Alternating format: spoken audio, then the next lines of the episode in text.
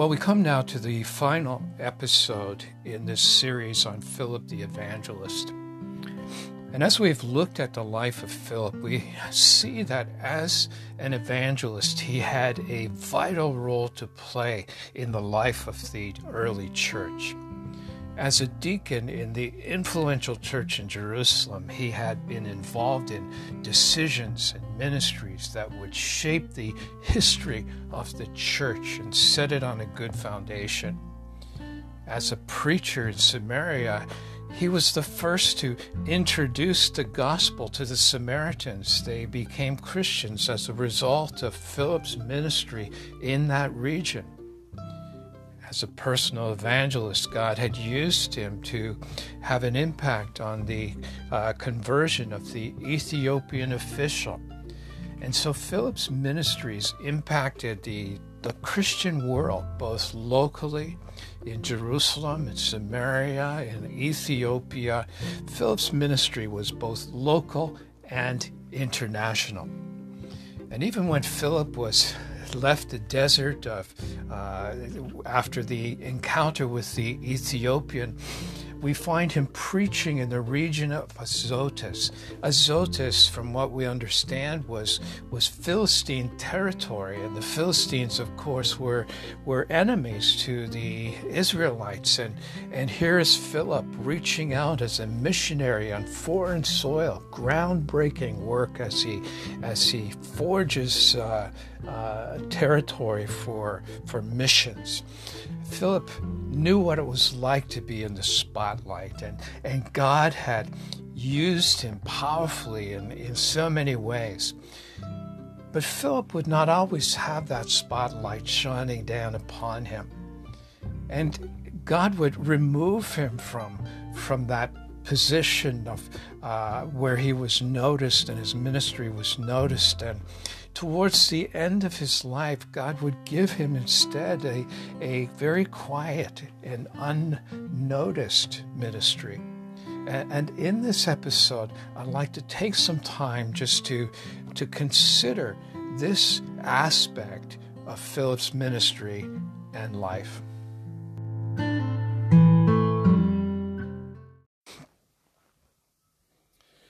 After his encounter with the Ethiopian, we see that God led Philip to the coastal town of Azotus. Acts chapter 8 and verse 40 says, But Philip found himself at Azotus, and as he passed through, he preached the gospel to all the towns until he came to Caesarea.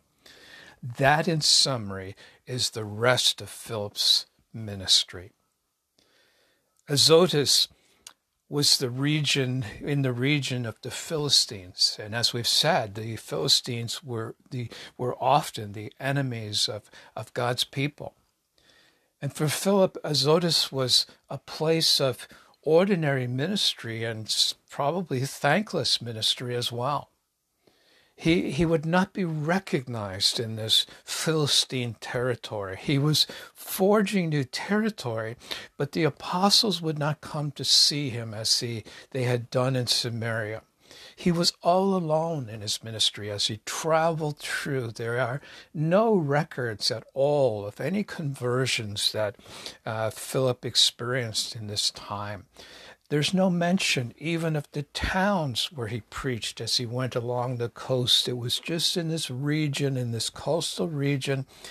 Uh, and were it not for the fact that this verse 40, this one verse in all of the Bible records this, we would not even know that Philip had preached in the region of the Philistines. This particular ministry would go completely unnoticed.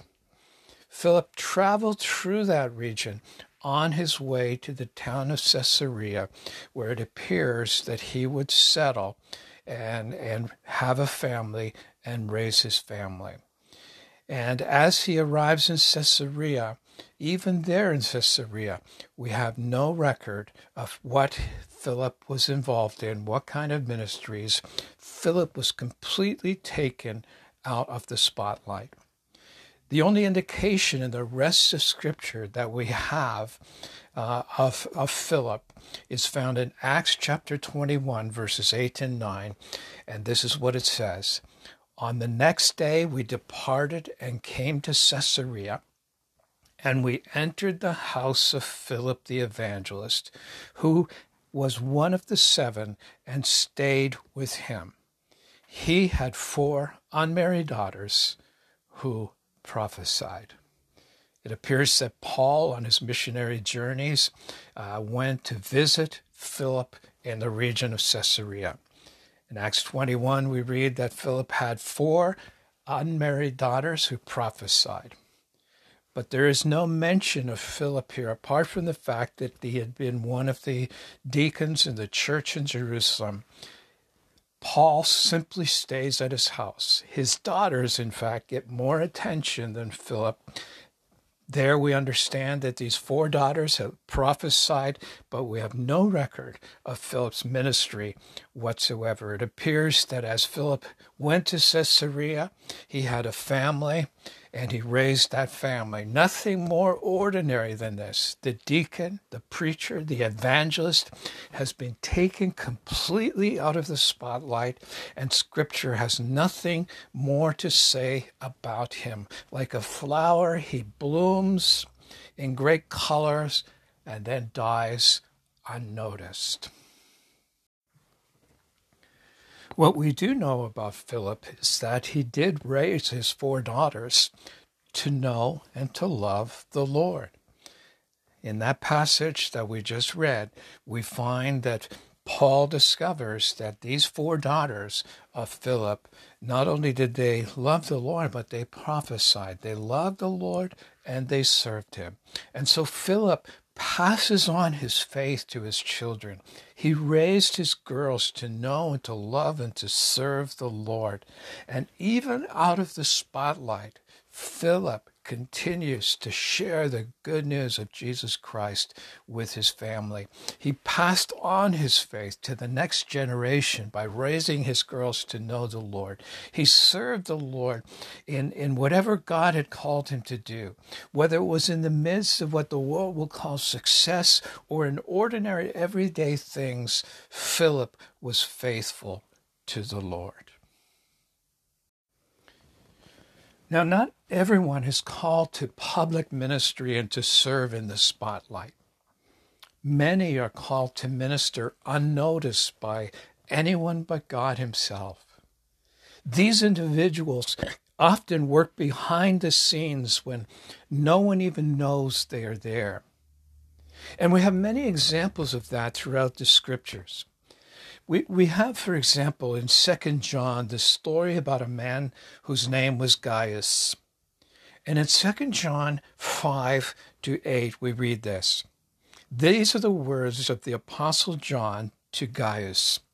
Beloved, he says, it is a faithful thing you do in all your efforts for these brothers, strangers as they are, who testify to your love before the church.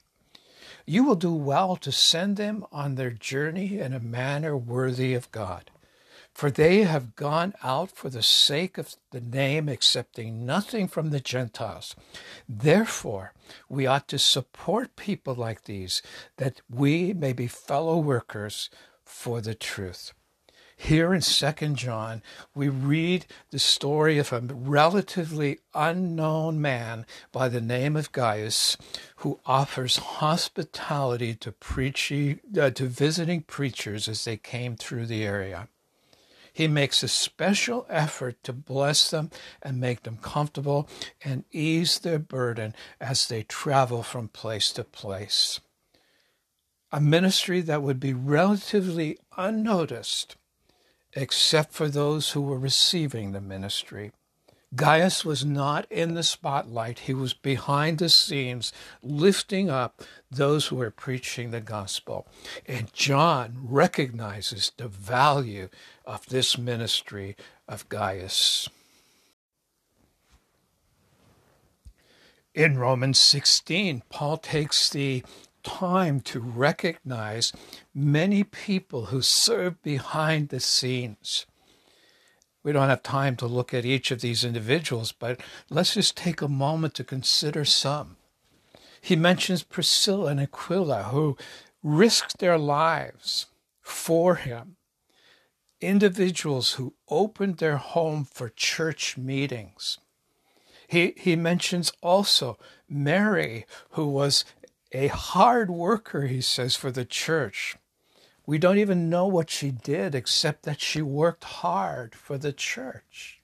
And so Paul recognizes these individuals who, whose ministry behind the scenes was valuable and, and significant for the advancing of the cause of Christ. People that were not noticed often, but whose role was vital for the furthering of the gospel. We're very familiar with the role, the ministry of the Lord Jesus and the, the apostles or the disciples at that time as they traveled from place to place. But we have also a group of women who accompanied Jesus. And, and as these, these women accompanied Jesus, they ministered to his needs and they cared for him. They set it as their goal to, to minister to whatever need Jesus and his disciples had, setting them free to minister so that, so that they did not have to worry about the practical matters. These women, for the most part, were unnoticed, but their absence would have been severely felt it's all too easy for us to want the spotlight. But God is wanting to find people who will renounce the spotlight and go into the dark corners of this world. They will not be noticed, but their, their ministry will be vital and important, like the ministry that these women had as they stood behind the Lord Jesus and his disciples providing for their practical needs so that they can continue the work. In Jeremiah 45, we have the story of Jeremiah and his secretary Baruch. And in Jeremiah, we find a man who has suffered tremendously in the ministry he had. He, he was one who announced the doom and the gloom and was hated by many, in fact, to the point where Jeremiah was forbidden even to enter into the temple of God to preach. And, and so as a result, he would write down his messages and, and send his secretary Baruch into the, into the temple to, to preach these, uh, or to, to read these messages. And, and Baruch was often under tremendous strain as he as he wrote as he read these messages these prophetic words that that Jeremiah gave him and he began to uh, feel that uh, that strain so much that he he begins to complain uh, about his lot in life and in Jeremiah 45 after his complaint to God the Lord res- responds to Baruch and he says this thus says the Lord Lord, the God of Israel, to you, O Baruch. You said, Woe is me, for the Lord has added sorrow to my pain. I am weary with my groaning, and I find no rest. Thus says, shall you say to him, Thus says the Lord, Behold, what I have built I am breaking down, and what I have planted I am plucking up. That is the whole land. And do you seek great things for yourself? Seek them not. For behold, I am bringing disaster upon all flesh, declares the Lord. But I will give you your life as a prize of war in all places to which you may go. And as Baruch, Baruch uh, breaks out in, in complaint about his sorrow and pain and, and the fact that he can't find rest, God challenges him, and God says, Baruch, do not seek great things for yourself. I will give you your life, but do not seek great things for yourself. God wanted someone who would be in the front lines facing the conflict, and that was the role God had for Jeremiah's secretary. Sometimes the great things that we have to do will be to settle in Caesarea and to raise four young girls. Sometimes the great things that we will do will be to, to feed the servants of God who, who pass through the area, standing behind them in support. Sometimes it might be opening up our home for the glory of God. It might be setting up the chairs for church. It might be baking or sharing what you have with those in need. Philip moves out of the spotlight and into obscurity, but he did not stop serving.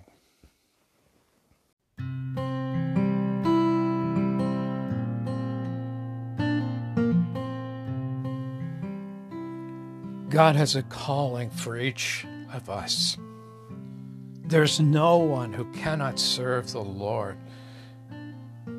We could look at our circumstances often and we say, if only I had this or that, or if only I had more training, or if only this wasn't like this. But maybe Caesarea is your ministry. Caesarea is the place where your life is ordinary, but in that ordinariness, you are serving and devoting yourself to the Lord. Just like he called Philip to Caesarea to raise his family and to do whatever unnoticed. God is calling you today. He has a place right there for you in Caesarea. Whatever He has put before you, surrender it to the Lord today.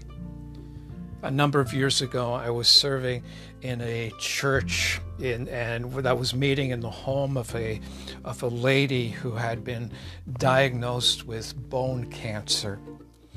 And she opened her house to us to meet every Sunday, and they would set up every Sunday for our meetings. And as her bone cancer progressed, she got to a point where she couldn't sit up in a chair in the church when we, where we gathered, and so she would lie on a couch in the in the adjacent room where she would listen to the the Word of God in her own home.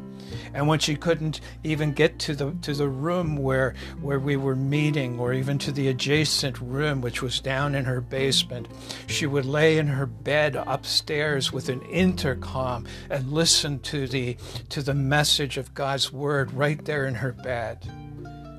And, and her attitude was one of if, if I'm going to die, I'm going to die serving the Lord in whatever capacity I have. And I'm going to open my house and, and I'm going to, to give this place to the Lord so that we can meet and share with Him today, each Sunday.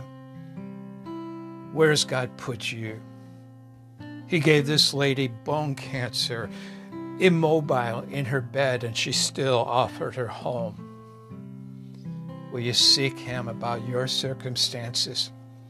Will you, will you cry out to Him and say, Lord, I want to serve you right where I am, whatever I've called, whatever you call me to do.